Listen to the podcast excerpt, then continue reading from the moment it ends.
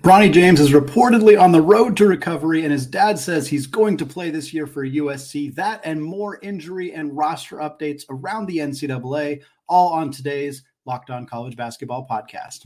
You are Locked On College Basketball, part of the Locked On Podcast Network. Your team every day. What's up, folks? Welcome into the Locked On College Basketball podcast, a daily national college hoop show, part, of course, of the Locked On Podcast Network, your team every day. I am your host, Andy Patton, and today's episode of Locked On College Basketball is brought to you by Game Time. Download the Game Time app, create an account, and use promo code Locked On College for $20 off your first purchase. Well, folks, we are continuing our conference preview series today, discussing the MAC, the MAAC, the Metro Atlantic Athletic Conference, whether Iona can run it back despite losing coach Rick Pitino. But first, we got a couple updates around the NCAA. We'll talk Bronny James. We'll talk about Donovan Clingan's injury at UConn, what that might mean. We'll also talk about Jose Perez's abrupt and sad departure from West Virginia. Starting here with Bronny. LeBron James, speaking at Lakers Media Day, gave an update about his son, USC incoming freshman point guard Bronny James, says that he is recovering well and expects him to play this season. He did in- indicate that Bronny had surgery, which was previously not known. He didn't give a lot of specifics on, on when he had the surgery and necessarily what the surgery was, but he did have a, a nice quote about basically his recovery. I'm just going to read it here. This is from the LA Times and various other places that that had access to LeBron at media day. He says, "quote Bronny's doing extremely well. He's begun his rehab process to get back on the floor this season with his teammates in USC, the successful surgery that he had, but he's on the up and up, definitely a whirlwind and a lot of emotions for our family this summer. But the best thing is we have each other. We're happy to see where he is today, and we look forward to seeing what his future still has in store for him a reminder for those of you who maybe missed this story Bronny had uh, was was doing a team workout with USC on July 24th when he suffered cardiac arrest uh, was unconscious collapsed on the floor was rushed to the hospital ended up getting released three days later and diagnosed with a treatable congenital heart defect. Spent some time at the Mayo Clinic in Minnesota one of the premier heart uh, doctor offices in the country. Uh, so very good to hear for Bronny himself, for USC, for of course LeBron and his family, for college basketball. I mean, this is just a, happy story to hear that the worst was avoided. And you know, USC had another player, Vince Iwuchukwu, who last year uh, also suffered a cardiac arrest and ended up playing 14 games for USC. So the hope is that Bronny will be able to return as well. Again, no timeline has necessarily been revealed, whether that comes from USC, whether that comes from Bronny himself, whether it comes from LeBron in more media appearances, hard to say. But at this point, I think anything that USC gets out of Bronny this year would be a bonus. But there's really no obviously his health is so much more important than when he gets on the basketball floor for USC. Uh, LeBron also had quotes basically saying, if you saw him right now, if you walked into a room, you wouldn't be able to tell, which is certainly good. I wouldn't expect that you would necessarily be able to tell something like that. And that isn't a, an ironclad indication that, you know, going and playing 30 something minutes of basketball at a high level is, is still going to be okay. Uh, so, but he's got the best doctors in the world. Clearly they're, they're feeling pretty comfortable about where he's at right now. USC, of course, added the number one point guard in the class of 2023 in Isaiah Collier.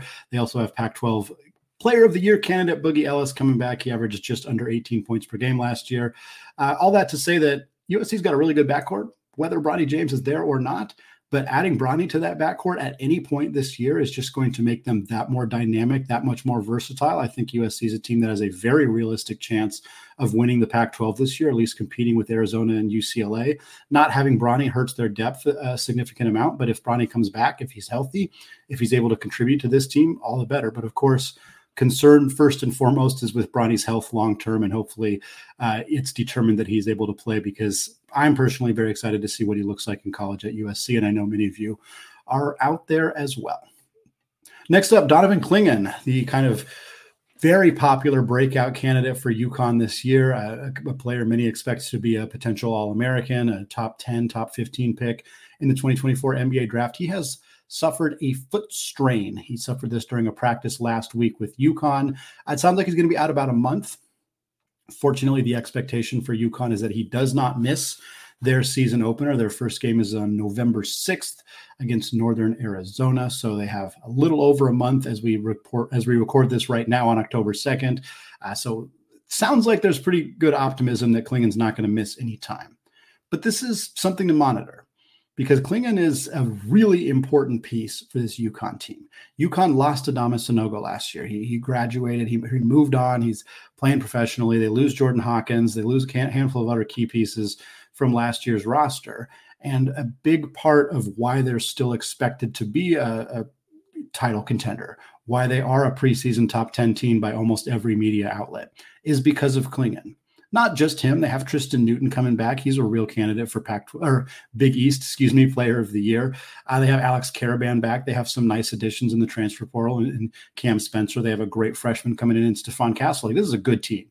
It's a good team without Donovan Clingan, but they are a great team with Donovan Clingan. Clingan averaged 6.9 points, 5.6 rebounds, and 1.8 blocks. That was in like 15 minutes per game. He was an incredibly productive player in a limited role last year, obscenely productive.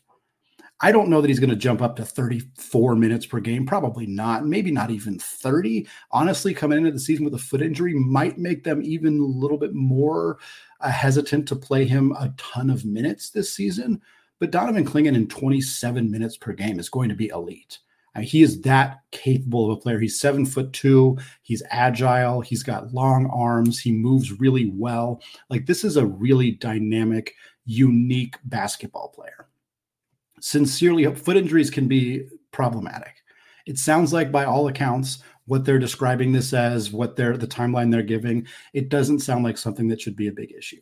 But it is absolutely worth keeping an eye on because foot injuries can really linger, especially for big men. This would be a really tough blow if this injury were to uh, either keep Clingan out for more time than they're expecting, or to even just linger with him throughout the season would be the kind of thing that might derail uh, what could be a really special season, not just for Clingan, but for all of UConn and all of Storrs Connecticut, and, and what they're hoping will be a, a really solid repeat of last year's national championship run.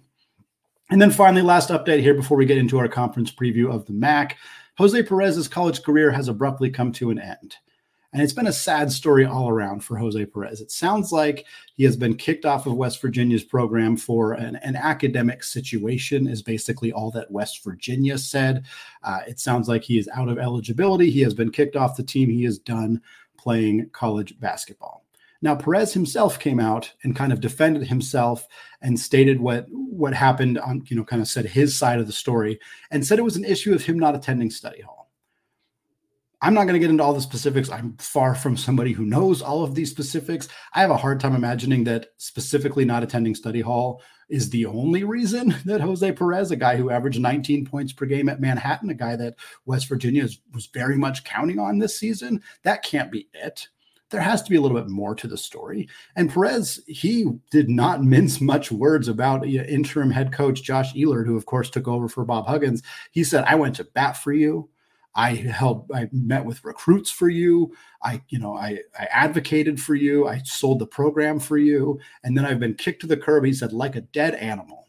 Said, I'm 25 years old. I am going back into depression for not being able to play basketball. Like his, his quotes were powerful. And I, again, I don't know the whole story, but this is a really, regardless, this is a sad end to what has been a sad story for Jose Perez. There is no other way to look at it. Whether this is, you know a, a more serious academic issue or there's more to the story here it's a sad story because perez was he averaged 18 again 18.9 points per game at manhattan and then transferred to west virginia right before the 22-23 season after his coach steve masiello got fired right before the year began. He was upset about that. He transfers to west virginia. The ncaa does not allow him to play right away even though they typically grant waivers in situations of players leaving programs because of their coach getting fired. NCAA said nope, did not let him play last year. He decided instead of going pro after the year to return to West Virginia and stick it out and play another season or play a season for the Mountaineers. He was kind of hoping to finally get on the floor for them. And then Bob Huggins gets fired and he enters the transfer portal along with many of his other teammates. Gonzaga was interested, Michigan was interested, Oregon was interested. After all that, Perez did decide to return to West Virginia, which is part of the reason I think that he is feeling this anger towards Coach Eilert because he gave him a chance. He said, All right, I got to, I mean, he can point to it. Gonzaga, Michigan, Oregon, they were interested. You know, from what we heard at least, they were all programs that were willing to sign him. And if he feels like him returning to West Virginia and then them kicking him to the curb is what ended his college career, I get why he's pissed. That seems really frustrating. Again, there's probably more to this story, but what we know right now is a West Virginia team that has had a really up and down offseason. Some really nice additions in Kerr Kriisa and Jesse Edwards, RaeQuan Battle as well. Of course, the Bob Huggins fiasco that ended in his termination from the school. Now, this Jose Perez situation. It's been a tough one for West Virginia. I'm sure they're quite happy that they got a month until the season begins, and then the story is just going to be about hoops. And you're going to have a lot less distractions around that program because, man, it has been a rough one for the Mountaineers since last season ended. Well, we're going to get into our next conference preview here discussing the MAAC and Iona, who won 25 plus games in back to back seasons under Rick Pitino. Now they got to go into next year with Tobin Anderson. How is that going to work for them? We got more on that after a word from today's sponsor, Game Time. Life is always so busy, and the last thing that I want to be stressed out about is buying tickets to events. Thankfully, I have Game Time, which has killer deals on last minute tickets for every single event that I want to go to. And when choosing seats for events, I don't want to have to worry about picking the right ones, making sure there's a good view, making sure the sun's not in my eyes. And Game Time has images of views from your seat so that you know exactly what to expect when you arrive. Forget having to plan months in advance. Game Time is the place for last minute ticket deals. They have deals on tickets right up to the day of the event, and you can even get exclusive flash deals on tickets for football, basketball, baseball, as well as concerts, comedy shows, theater, and more. The game time guarantee also means you'll get the best price guaranteed. If you find tickets in the same section and row for less, Game Time will credit you 110% of the difference. So snag the tickets without the stress with Game Time. Download the Game Time app, create an account, and use promo code Locked On College for $20 off your first purchase. Terms do apply. But again, you can create an account and redeem code Locked On College for $20 off. Download Game Time today. Last minute tickets, lowest prices, guaranteed. Folks, want to thank all of you for making Locked On College Basketball your first listen or your first watch of the day. Shout out to those everyday listeners. You all know who you are. We appreciate you checking out the show on your favorite podcast platform or checking out the show on YouTube. If you have not done so yet, go to youtube.com, search Locked On College Basketball, and hit that big red subscribe button. We very much appreciate it. We are here back with another conference preview. We've been doing these since early September, previewing every single conference in college basketball, talking storylines, talking coaching changes, talking our predicted winners, dark horse teams who could potentially win, and closing out the show with some award predictions who's player of the year, transfer newcomer of the year, coach of the year, all that good stuff. Today we are talking MAAC. Uh, very, very exciting conference here. Had a lot of fun stuff. St. Peter's is here. Iona is here, of course. Some fun teams to discuss. But the big storyline in the MAAC, Iona loses Rick Pitino. Rick Pitino, of course, coached at Iona for the last three years. His return to college basketball after lose, after leaving Louisville, despite with all of the allegations, very tumultuous career for Rick Pitino. Now, after three years coaching the Gaels, he heads back to the Big East. Big East is the Big East and Rick Pitino are made for each other. He started his career at Providence, of course, took that team to Final Fours, had some tremendous success with the Friars. Uh, was at Louisville for a very long time, uh, led them to that national championship in 2013, which has of course since been uh, taken away from them because of NCAA sanctions. Now he's back in the Big East at St. John's. We have talked a ton about what Pitino means for St. John's, what it means for that program, what it means for that conference, but we haven't talked much about what it means for Iona.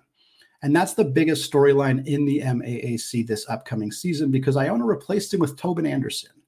And Tobin Anderson only coached has only coached in Division One basketball for one year. But it was last year at Fairleigh Dickinson, and they did something that's only been done twice in college basketball history as a 16 seed upsetting Purdue in the first round. That Uh, coupled with the fact that Anderson had a, a solid season for FDU. FDU, they went 21 and 16, and the fact that he was a very successful Division two coach prior to getting hired at Fairleigh Dickinson is enough for Iona to say, hey, we're going to take a swing here. We're going to bring this guy in. We're going to see if he's capable of turning this program around. but it's going to be some work. It's not going to be easy for Iona, Iona to do this, not only because they lose a, a fantastic coach in Rick Pitino, but they lost a huge chunk of talent off of last year's roster. Daniss Jenkins, 16 points, five assists last year. He followed his coach Rick Pitino to St. John's. They also lose Walter Clayton, who averaged about 17 points per game last year. He went to Florida, considered one of the best transfer additions in all of college basketball. They also lose Nelly Joseph, who averaged 15 points and nine boards. For those counting at home, that's three players averaging 14.9 or more points per game. Leaving Iona, Nelly Joseph goes to New Mexico. They also lose Quinn Slazinski. Slazinski only played, uh, I think, seven games last year for Iona, but across the last two seasons, he's averaged about nine points per game. That big man heads over to West Virginia. Beyond that, they also lose Cruz Davis and Sadiku Ibine Ayo, who both go to St. John's following Daniss Jenkins and Rick Pitino. They also lose Anton Brookshire to Austin Peay and Silas Sunday to Hofstra. That's a whole bunch of players out the door for Iona. Huge story is how Tobin Anderson is able to to get this team pointed in a different direction if they can stay at the top of the conference despite a new coach and a bunch of new talent. Not the only coaching change in going on in the MAAC as well. They also have Quinnipiac. They replace Baker Dunleavy with Tom Pecora. Dunleavy leaves after six solid seasons coaching the Bobcats. He went 86 and 93. Uh, not great, but he did go 20 and 12 last year. Probably had some opportunities to take some other head coaching jobs, but instead he heads back over to Villanova to take over as their general manager, a new role we're starting to see uh, crop up for these programs that are wanting somebody to come in and help manage NIL and manage various other aspects of the team. And, and Dunleavy's going to take that job at his alma mater at Villanova. So Quinnipiac has to look for a new coach. They go hire Tom Pecora, a guy who's been a head basketball coach for over 15 years. Uh, from 2001 to 2015, he was the head coach at the Division One level. Uh, from 2001 to 2010, he was the head coach at Hofstra, where he went 155 and 126. He then took over at Fordham in the A10 for the last five years from 2010 to 2015. Did not have very much success in the A10. Fordham's a tough program uh, to coach in that Atlantic 10 conference. He went 44 and 106. Uh, then he was canned after that and then started at Quinnipiac as an assistant coach in 2017.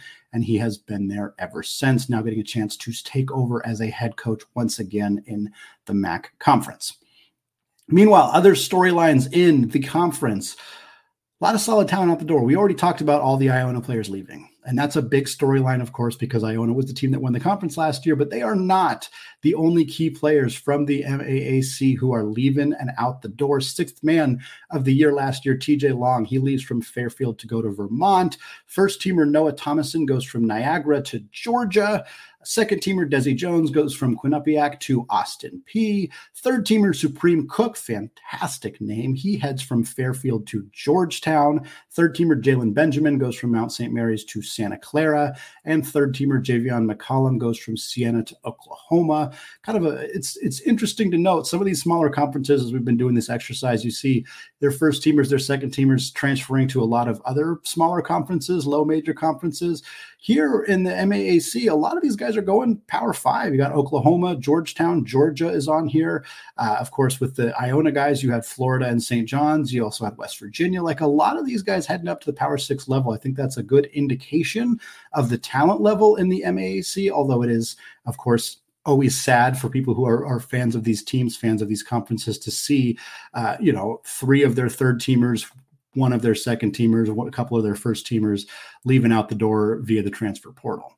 But the good news is they got guys coming in and a handful of guys coming in from that power six level. I'm always interested to follow how guys transferring, and, and, I've said this phrase on here a bunch of times, and I've always said that I don't like it, but it is the best way to describe it. The guys who transfer down uh, from the power six level to the mid major levels and kind of see how they succeed. A few guys we'll be keeping an eye on in the MAAC next year. Alexis Yetna going from Seton Hall to Fairfield. We'll talk more about him. Joel Brown goes from Cal to Iona. Richie Springs goes from UConn to Quinnipiac, and Isaiah Sulak goes from Tennessee to Marist. Couple guys to keep an eye on there. However, what I want to talk about now, if Iona has that much talent out the door, who might step up and win the MAAC? Could Fairfield's strong offseason lead them into the big dance? All that coming up after a word from today's sponsor, Bird Dogs. Folks, I'll keep it simple with you. Bird Dogs, they make you look good. The Bird Dog stretch khaki shorts are designed to fit slimmer through the leg, giving you a truly sculpted look. Bird Dog shorts do the exact same thing as Lululemon, but they fit even better. They also fit way better than regular shorts, which are made of stiff, restricting cotton. Bird Dogs fixed this issue by inventing cloud knit fabric that looks just like khaki but stretches so that you get a way slimmer fit without having to sacrifice movement. Bird Dogs uses anti stink sweat wicking fabric that keeps you cool and dry all day long. So go to birddogs.com slash lockdown college or enter the promo code lockdown college for a free white tech hat with your order. That's birddogs.com slash lockdown college or promo code lockdown college for a free white tech hat. You won't want to take your bird dogs off. We promise you. All right, folks, closing out the show today, continuing our conversation about the MAAC conference. We talked about some of the key players out the door. We talked about the coaching change at Iona with Rick Pitino out the door at St. John's and Tobin Anderson coming in.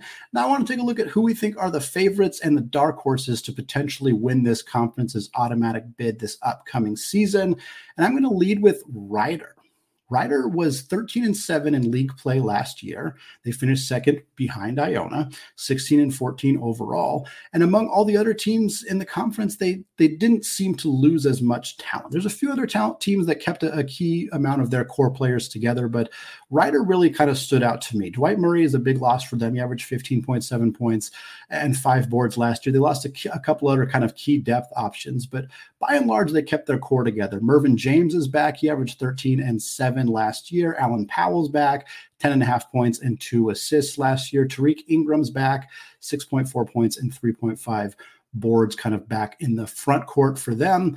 And then they added some key players that I think are going to help with their biggest issue last year, which was outside shooting this Rider team really struggled to, to, space the floor, didn't give their guards a lot of room to operate. And now they add in the, the Weeks brothers.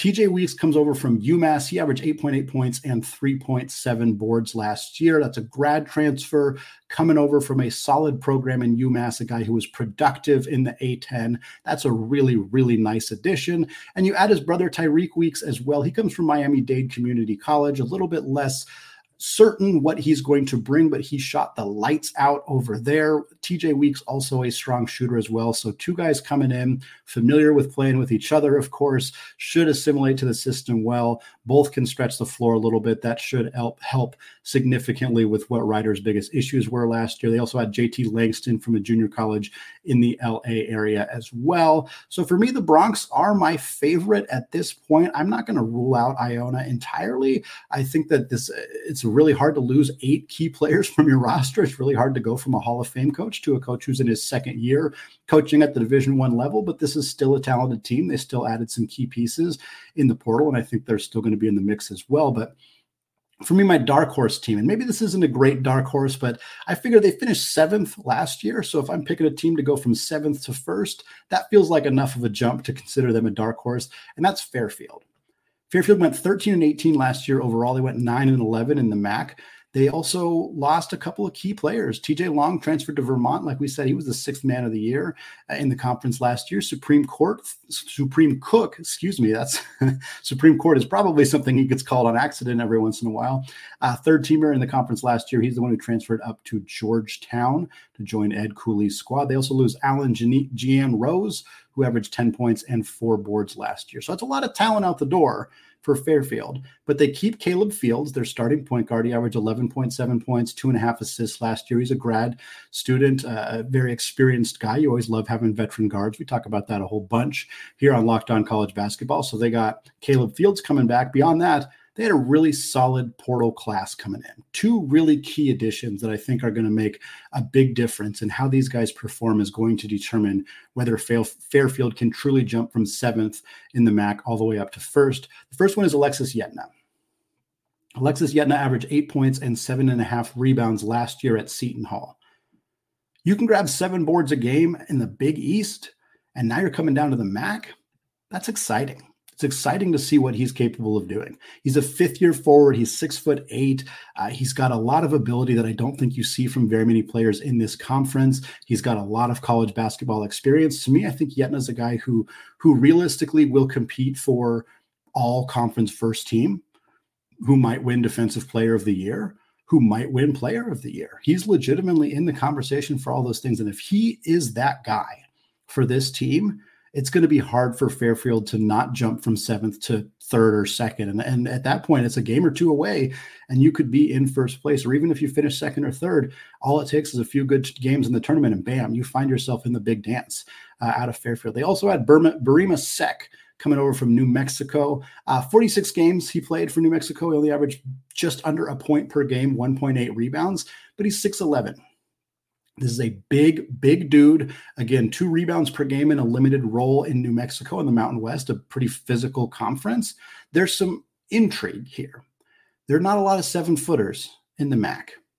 And a guy who has not quite Power Six experience, but Mountain West experience, a very, very solid difficult conference to play in game in and game out. I think you got to expect that there's some optimism here. He's a junior, so he's got two more years of eligibility. I think if he can become an enforcer around the rim, if he can become a low post scorer, a high level rebounder, if Yetna can come in and legitimately play like player of the year, that's enough for me to feel pretty optimistic about Riders, or excuse me, yeah, about Fairfield's chances, excuse me, uh, of potentially moving from seventh all the way to first. Uh, they'll be competing with Rider, they'll be competing with Iona. And, and what I want to do now is talk about some tiers for this conference because I had kind of a hard time breaking them up. But tier one, I have Rider and Fairfield. I also have Iona. And then the fourth team I snuck in there is Siena. I think they're a, a, team that could potentially win the conference as well. Those are the four teams that I think have the best chance of winning the regular season and, and earning that automatic bid into the NCAA tournament. Tier two is Canisius. Quinnipiac and Mount St. Mary's. I kind of have all those teams lumped together as kind of dark horses slash teams that that maybe could make a push but are probably going to finish more in the middle and then tier three the final tier is the four teams that i expect to be towards the bottom of the standings this year marist niagara st peter's the ncaa tournament darling from a few years ago shaheen holloway's not there anymore and they haven't seen a lot of success since then and then manhattan closing it out Speaking of closing it out, let's finish up the show today talking about our awards. We got three award predictions to make here Player of the Year, Newcomer of the Year, and Coach of the Year. Player of the Year, let's start there. I'm going to go with Taj Staveski, a guy I haven't mentioned yet, a team that I haven't really talked about much yet uh, in Canisius. But Staveski is a guy who averaged 12 and a half points, three boards, and just under three assists last year. That was as a redshirt freshman. He did not play his freshman year because of injury. So last year was his first season, and he goes out and averages 12 and a half points. I, I think that anybody who can put up that level of production as a freshman, you kind of got to expect there's a real chance that they show that breakout talent in year two. Canisius had a ton of players stick around. I think eight rotation players are back. So he's familiar with his teammates. They're familiar with his game. I think he has a real chance to break out. My honorable mention here is Mervin James at Rider. He averaged like 12 and 7 last year for Rider. I have Rider as my favorite to win it all. I think there's a real chance that with more floor spacing with the Weeks brothers coming in, I think that gives James more room to operate down low and him putting up something like 16 and 8 wouldn't surprise me at all. And that might be enough for him to win, especially if Rider ends up winning the regular season trophy. Newcomer of the year, I kind of teased this already. I'm going with Alexis Yetna at Fairfield. If I think he's got a real chance of being a first teamer, if I think he's got a real chance of winning player of the year, then it's hard for me to ignore him as the newcomer of the year. Again, eight and seven out of the Big East. That's just a tremendous type of talent to be able to add in the MAAC conference. He helps kind of fill the void of some of the guys that they lost in the transfer portal. And I think this is going to be a really, really solid addition for Fairfield and a player that I'm excited to see how he performs this year in the MAAC conference.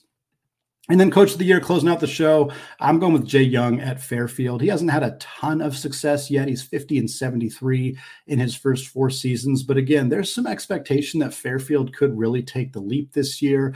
Again, they have uh, they kept Caleb Fields, their starting point guard. Uh, they're bringing in the the the two um, they're bringing in Yetna, excuse me, coming over from uh, Seton Hall. Uh, Birima Seck, the big man from New Mexico. I think if those if those guys can help lead Fairfield to a a second place finish, even third place finish might be enough for him to win coach of the year. If they finish first, he's almost guaranteed to get it. But if they go from seventh to second, you know, I think there's a chance that Young takes the award here from Rider's coach, even if Rider goes from second to first. Uh, so it'll be interesting to see how that shakes out. But Fairfield's the team that I expect to take the biggest jump from last year to this year. And that tends to be how Coach of the Year award is given out. So to me, give me Jay Young taking home Coach of the Year in the MAAC. That's going to wrap us up for today here on the Locked On College Basketball Podcast. Thank you so much for making the show your first listen or your first watch of the day. We got more conference previews coming up. We got more updates going on around college basketball, transfer portal changes might be coming from the NCAA Council. We got all sorts of good stuff, some recruiting stuff as well. So stick with us. Thanks for making us your first listen every single day. Thanks for hitting that subscribe button on YouTube. Go do so if you have not done so yet. And once again, thank you for listening. And until next time, Peace out.